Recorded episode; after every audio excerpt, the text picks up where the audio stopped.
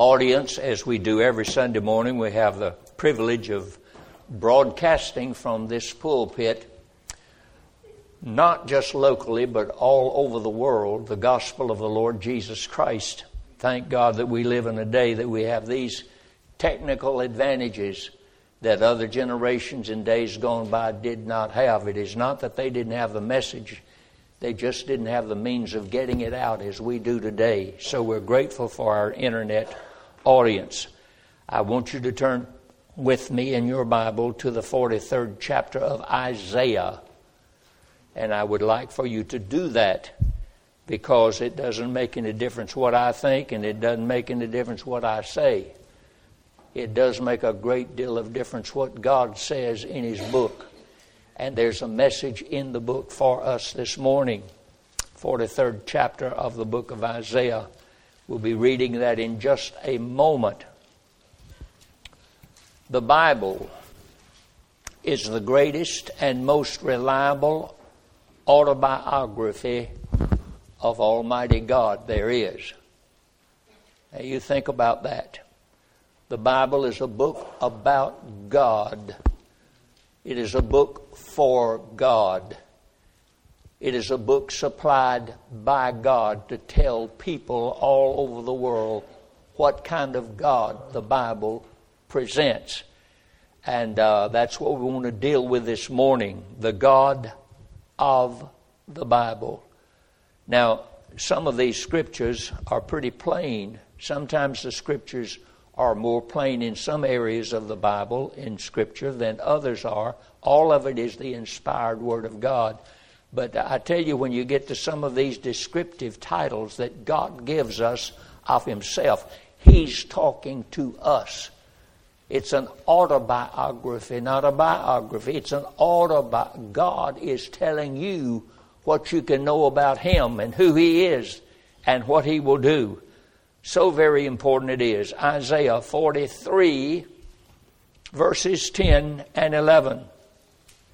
You are my witnesses, saith the Lord, and my servant whom I have chosen, that you may know and believe me and understand that I am He. Before me there was no God formed, neither shall there be after me. I, even I, am the Lord, and beside me there is no Savior. Now, by turning the page over to chapter 44, you read these words in verses 6 through 8. Thus saith the Lord, the King of Israel, and his Redeemer, the Lord of hosts I am the first, and I'm the last and beside me there is no God. And who as I shall call and shall declare it and set it in order for me, since I appointed the ancient people. And the things that are coming and shall come, let them show unto them. Fear you not, neither be afraid. Have not I told thee from that time and have declared it? You are even my witnesses. Is there a God beside me? Yea, there is no God. I know not any. And then in the 45th chapter of Isaiah, verses 5 through 6 and verses 21 through 22. Isaiah 45, 5 and 6. I am the Lord, there's none else. There is no God beside me. I girded thee, though thou hast not known me, that they may know from the rising of the sun and from the west that there's none beside me. I am the Lord and there's none else. I form the light and I create darkness. I make peace and create evil. I, the Lord, do all these things. And then verses 21 and 22 of that same 45th chapter. Tell you, bring them near. Yea, let them take counsel together. Who hath declared this from ancient time? Who hath told it from that time? Have not I the Lord? And there's no God else beside me, a just God and a Savior There's none beside me. Look unto me, be ye saved, all the ends of the earth, for I am God, and there is none else. Over and over and over again, I am God, and there is none else. Since Adam's fall in the Garden of Eden, man has been busy manufacturing gods to be worshiped and is still being worshiped by many today. In the Old Testament, you find very important gods in the eyes of some of the people. You take, for instance, Dagon, that was the fish god, was worshipped by the Philistines. Bel, spelled B E L, that was the sun god, worshipped by the Babylonians. Diana was the moon god. She was worshipped by the Ephesians. Baal, spelled B A L, was the sex god, worshipped by the Moabites. Zeus worshiped the highest god in heaven, they thought, worshipped by the Greeks. Jupiter believed that the highest god in heaven was worshipped by the Romans. The commerce god was Mercury, worshipped also by the Romans. The unknown God was worshipped by the Athenians. The God of the Muslims is Allah and his prophet Mohammed. The God of the Hindus is Brahman. The God of Buddha at one time was worshipped by one third of the population of the world. The prophet Confucius has been worshiped by millions of Orientals. David tells us that all of these gods, plus all other gods in the world, are a big fat nothing. That's what they are. They're nothing. In the 115th Psalm, I want you to turn to that. Psalm 115. And notice the scripture is very clear on this. Psalm 115, beginning with verse number 1 Not unto us, O Lord, not unto us, but unto thy name give glory, for thy mercy and for thy truth's sake. Wherefore should the heathen say, Where is now their God? But our God is in the heavens he hath done whatsoever he hath pleased. Their idols are silver and gold, the work of men's hands. They have mouths, but they speak not. Eyes have they, they see not. Ears have they, they hear not. Noses have they, but they smell not. Hands have they, but they handle not. Feet have they, but they walk not. Neither speak they through their throat. They that make them are like unto them. So is everyone that trusteth in them, that is, in these gods. Verse 18 concludes that 115th Psalm. But we, God's people, we will bless the Lord from this time forth and forevermore. Praise the Lord. The scriptures that we've read for you in Isaiah tell us that there is but one God, and it is Jehovah Elohim. Savior, Creator is His name. He's the God of the Bible. He's the God of the Bible. And the Bible tells us exactly what our God is like. Most people, including many professing Christians, do not know the God of the Bible. They do not know the God of the Bible. Some have a telescopic God. He's so far away you can't see him. And you're squinting your eyes, ever looking to try and figure out who is this God? Who is this God the Bible talks about? A telescopic God. And on the other hand, you have a microscopic God. Some people who uh, look and find God to be so small that he can't do anything and he can't solve any problems. Pharaoh said to Moses, when Moses approached him and said, God said, the Lord said, let my people go. Pharaoh said, Who is the Lord that I should obey him?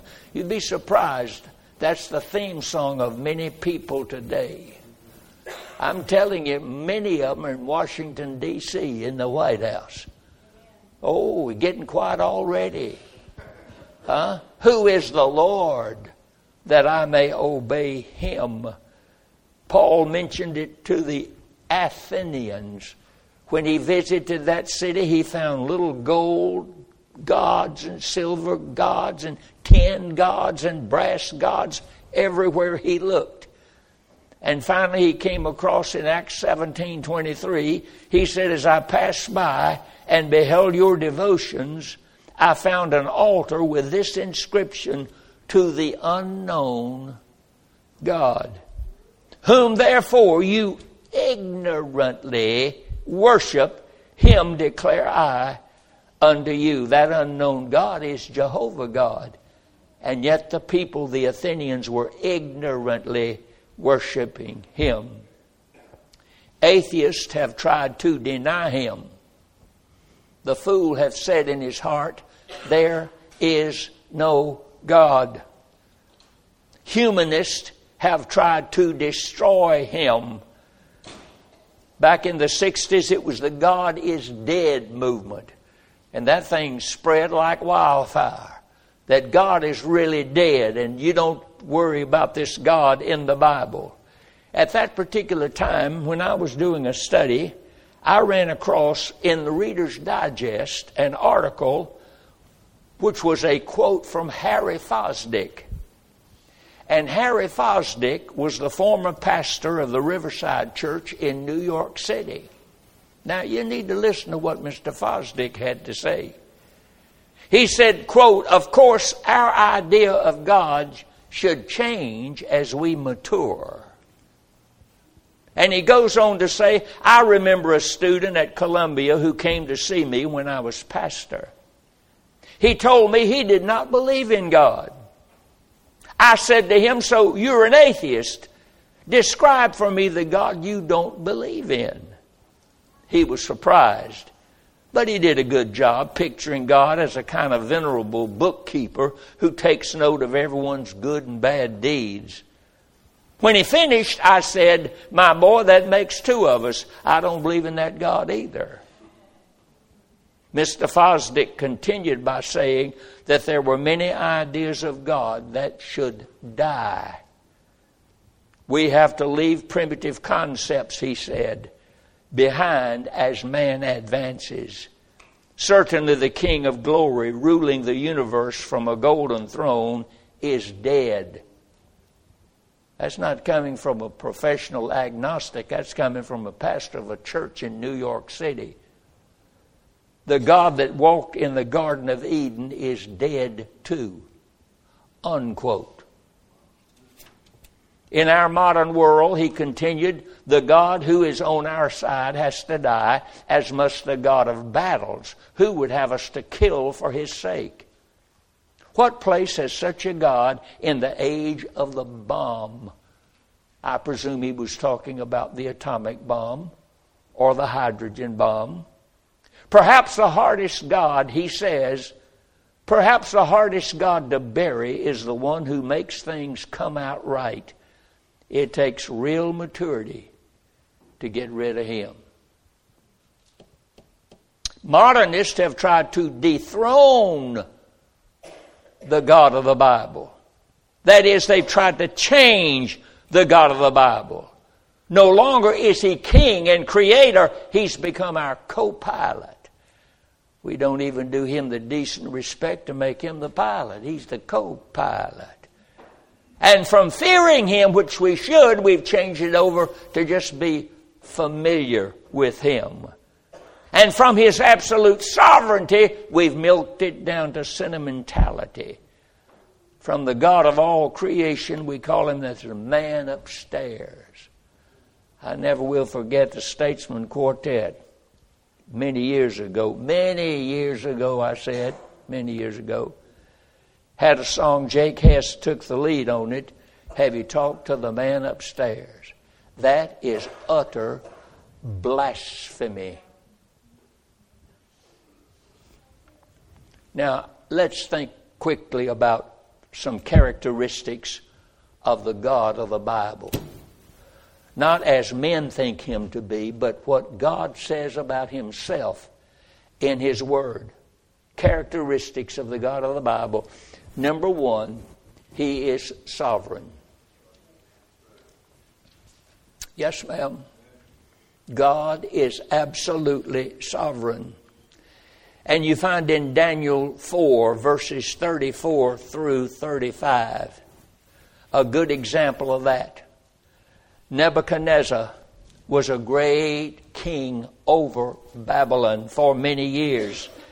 And uh, God taught him a lesson, turned him into an animal of the field, and he ate like an animal of the field until he got his senses back.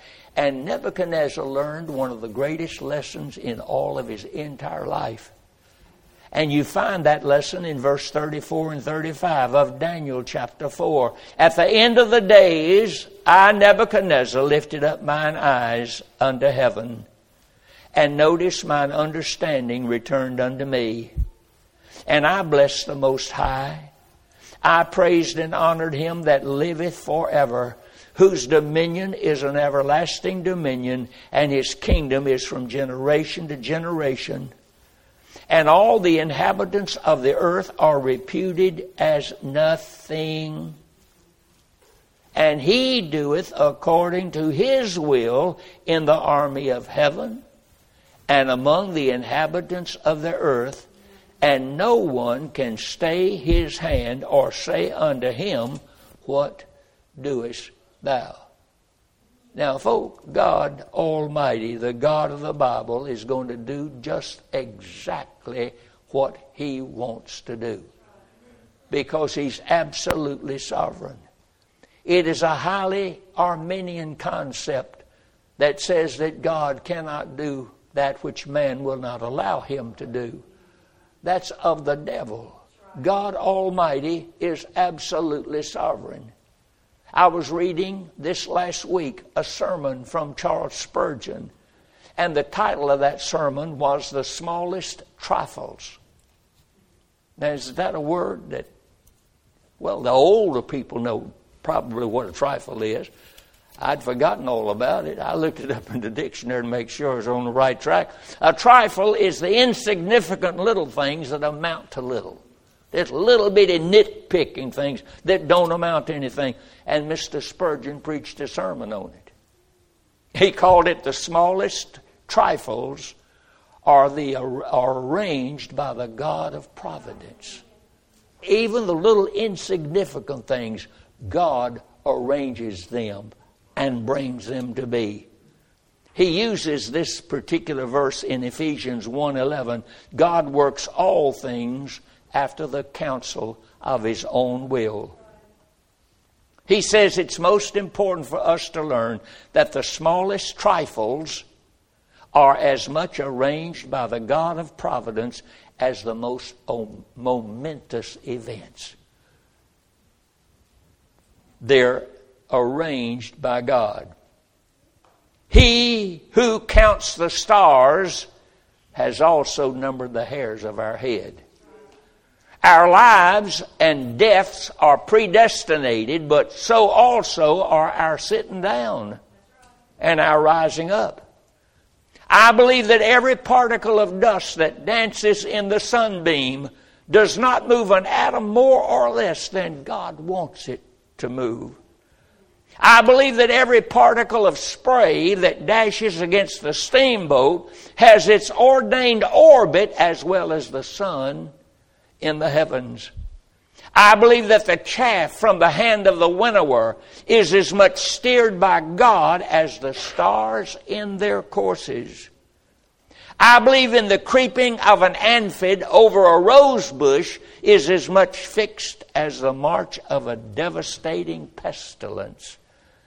I believe the fall of a leaf from a poplar tree is as fully ordained as the tumbling of an avalanche. My, my. He's a God of all things. He is an absolute sovereign God. Not only does the Bible present him as the sovereign God, he is the controller of life and death. There can be no death without his permission. There can be no life without his permission. He's the controller of life and death. Current events do not surprise God. Now, boy, they do shock us sometimes this refinery and this pipeline over on the eastern coast of the United States got bombarded by the enemy and uh, those folks over there don't have any gas no oil. What's going to do? I'll tell you what's going to do. Make gas about ten dollars a gallon or more. And boy, we get these little old events. It's under the control of God Almighty.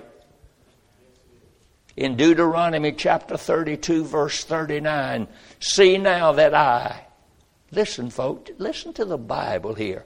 See now that I, even I am He, and there's no God with me. I kill and I make alive. I wound and I heal.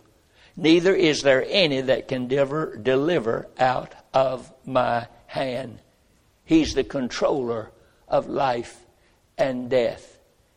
Did not Job say, The Lord giveth and the Lord taketh away. Now, before Joel Osteen became God of Houston and the world in many cases, I used to listen to his daddy preach. And when his daddy, just before he died, he got Joel over to uh, the side and said, Now, Joel, I expect you to take over the ministry. Joel said, I don't want the ministry. I don't have anything to do with it. I have other plans and other things I want to do. But I heard Joel Osteen's daddy make the statement preaching on television that when Job said, The Lord giveth and the Lord taketh away, he said Job was just shook up a little bit and he wasn't quite sure about what he said. Really, what he was trying to say is, The Lord gives, but the devil takes away. No, dummy. The Lord giveth, and the Lord taketh away. Blessed be the name of the Lord. He's the controller of life and death. Now, hang on to this one. God, the God of the Bible, sends people to hell. I'm so glad He doesn't send all people to hell. But God does send people to hell. Now, we've tried to water that down by saying, well, God never sends anybody to hell. People send themselves to hell. Back up. It is God who gives life. It is God who takes life. It is God who sends people to hell. Does the Bible present that kind of God? Matthew chapter 10, verse number 28. Fear not them which kill the body, but are not able to kill the soul but rather fear him which is able to destroy both soul and body in hell. God sends people to hell. God is holy. He is a holy God. A little verse that sometimes we jump over is Leviticus 19, verse 10. 2. I am the Lord, be ye holy, for I am holy. God is absolutely holy in everything that He does and in everything that He is. He cannot keep from being holy because He's God. He is a holy God. It concerns, concerns who He is and what He does. And then in Hebrews chapter 12, verse 29, God is a consuming fire. What does that mean? Well, if you could dig up the ashes of the people of Sodom and Gomorrah, they'd tell you what that means. God is a consuming fire. And then this is a pleasant note, and I'm so glad it's a part in describing the God of the Bible. He is yet plenteous in mercy.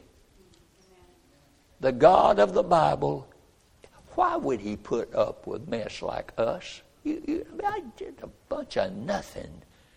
And that's what we are as human beings. They're totally depraved. Why would God put up a, if He were not a God of mercy? Let me read a little bit about the mercy of God in the book of uh, Psalms 86, Psalm number 86, verses 1 and following. David is praying. He says, Bow down thine ear, O Lord, hear me, for I am poor and needy. Preserve my soul, for I know you to be holy. O thou my God, save thy servant that trusteth in thee. Be merciful unto me, O Lord, for I cry unto thee daily. Rejoice the soul of thy servant, for unto thee, O Lord, do I lift up my soul. For thou, Lord, art good and ready to forgive, and plenteous in mercy unto all them that call upon thee. Give ear, O Lord, unto my prayer. Attend to the voice of my supplications. In the day of my trouble, I will call upon thee, for thou wilt answer me. He's a God of mercy, and he hears those who call upon him in truth and in desperation. He is holy, he's a consuming fire, and he's plenteous in mercy. Now, then, what is our responsibility to the God of the Bible? Do we have a responsibility to the God of the Bible? Number one, God is to be remembered. Another way to say that is God is never to be forgotten. God is to be remembered. In the book of Ecclesiastes, chapter 12, verse 1, remember now thy Creator how do you suppose you got here? God made you. God made me. God made Adam and Eve. God makes people. And we're never to forget that. Remember now thy Creator in the days of thy youth, because after a while we get old and crusty and nothing moves us as much as it used to. While you're young and your mind sharp, remember the Lord. Young people, remember the Lord. Don't forget God. It's more important than anything else in the world. God is to be remembered. Not only is He to be remembered, but He is to be feared and obeyed. Not with the kind of fear that you're afraid of everything and you don't want to look right or look left because you know something terrible is about to happen, but the fear that talks about respect for who He is and who we're not. We're not God. He is God and everything he does is right. And my dear friends, we would be in a lot of trouble if there were no God. A God who cares. He's to be remembered. He's to be feared. He is to be obeyed.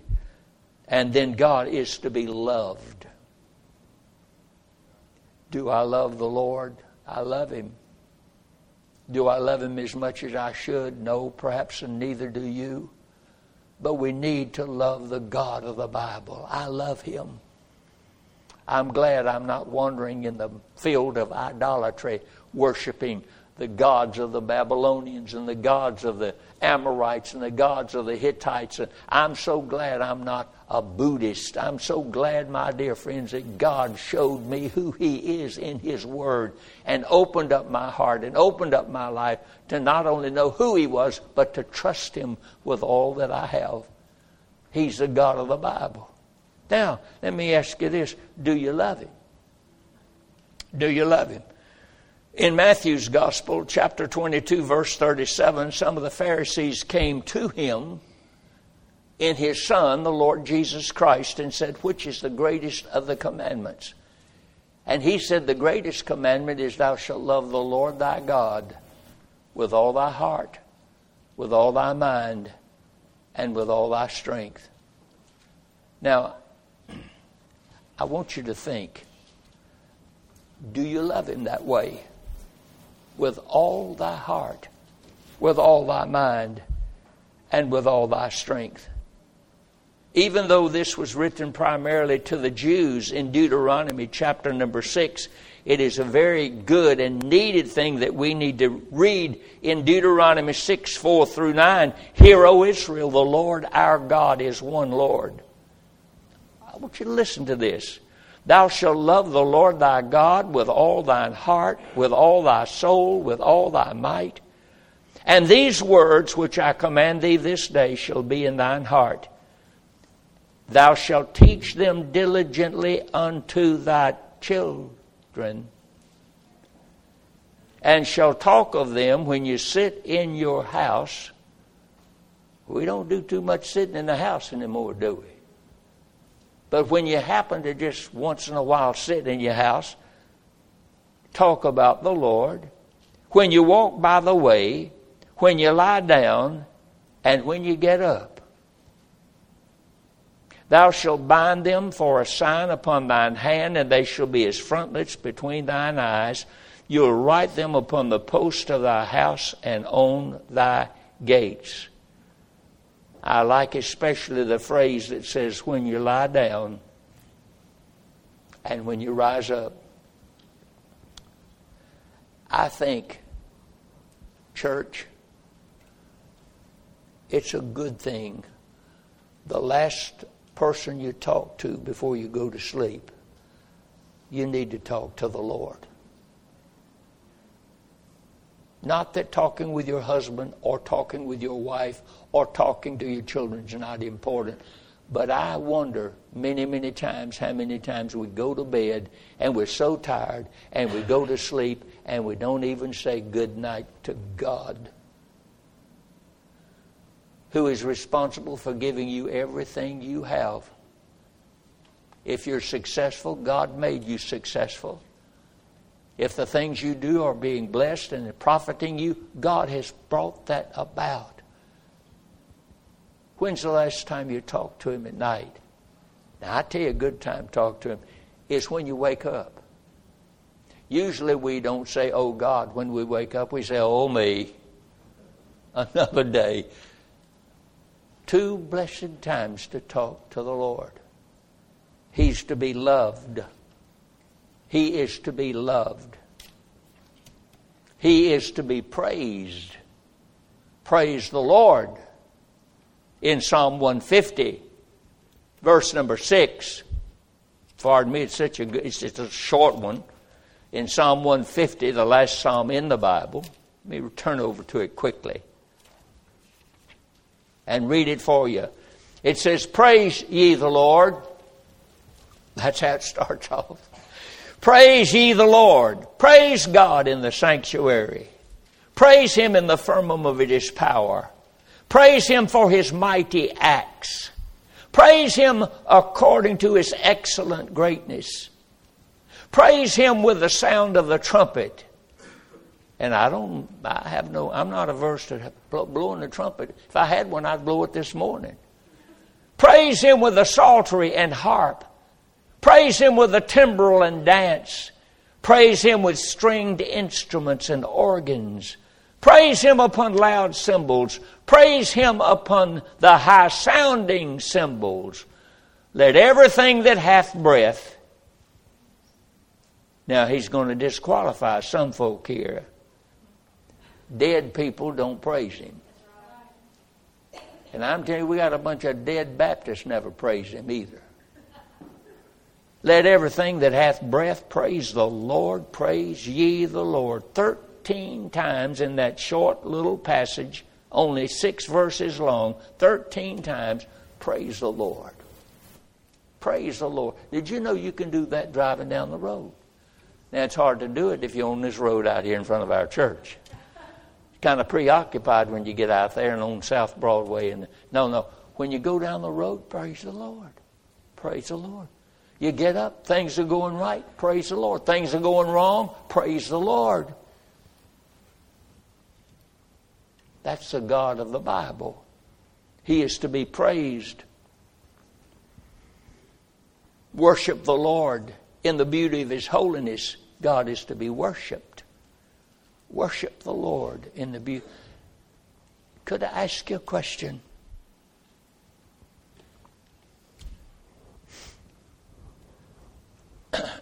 Some folks go to church more than others. Yep, that's right. And we're not calling names this morning. You know, the preacher doesn't have to call names. God knows your name. How much do you go to church? What does it take to keep you out of church? Well, you don't understand. I've, I've got this to do. I'm asking you a question. If you don't go to church very much, I don't believe you worship God very much. Because most of our worship comes from being together in church. I was glad when they said unto me, Let us go into the house of the Lord that I might worship God. I'm not saying you cannot worship God, but I'm saying worship comes pretty difficult when you don't come to church. And you're here today, and that's a good thing, but come next Sunday too, and come the Sunday after that too, and just keep on coming every Sunday. Be in God's house. Be church attenders. Worship the Lord.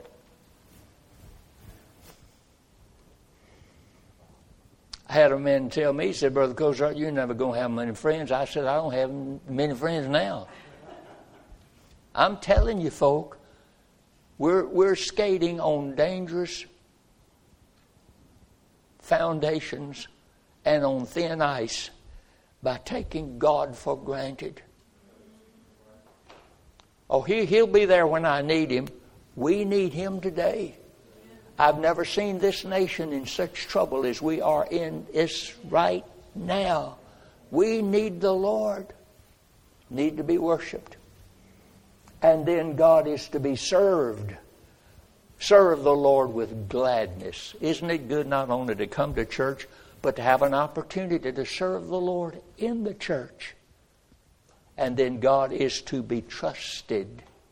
You can trust the Lord because He never never makes a mistake. In the book of Proverbs, chapter number 3, verses 5 through 6, and verse number 7. Proverbs 3, verses 5 through 6.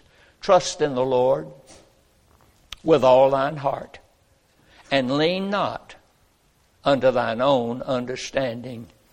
In all thy ways acknowledge him, and he shall direct thy paths, trusting in the Lord. I do believe that man will either yield and submit himself to the God of the Bible or he will be destroyed by the God of the Bible. Who is this God that we're talking about? And I'm not going to keep you any longer. Who is this God that we're talking about?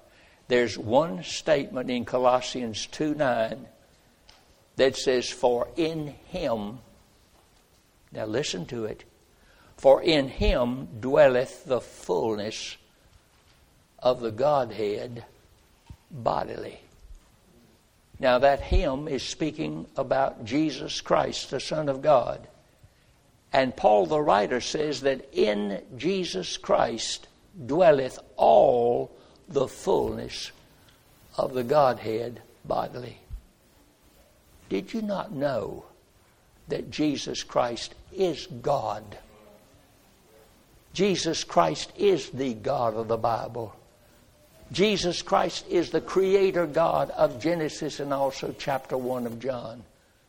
That in him dwelleth the full God, the, this, this God of the Bible takes up abode in Jesus. He is God Almighty. And if that be so, why don't people trust Him?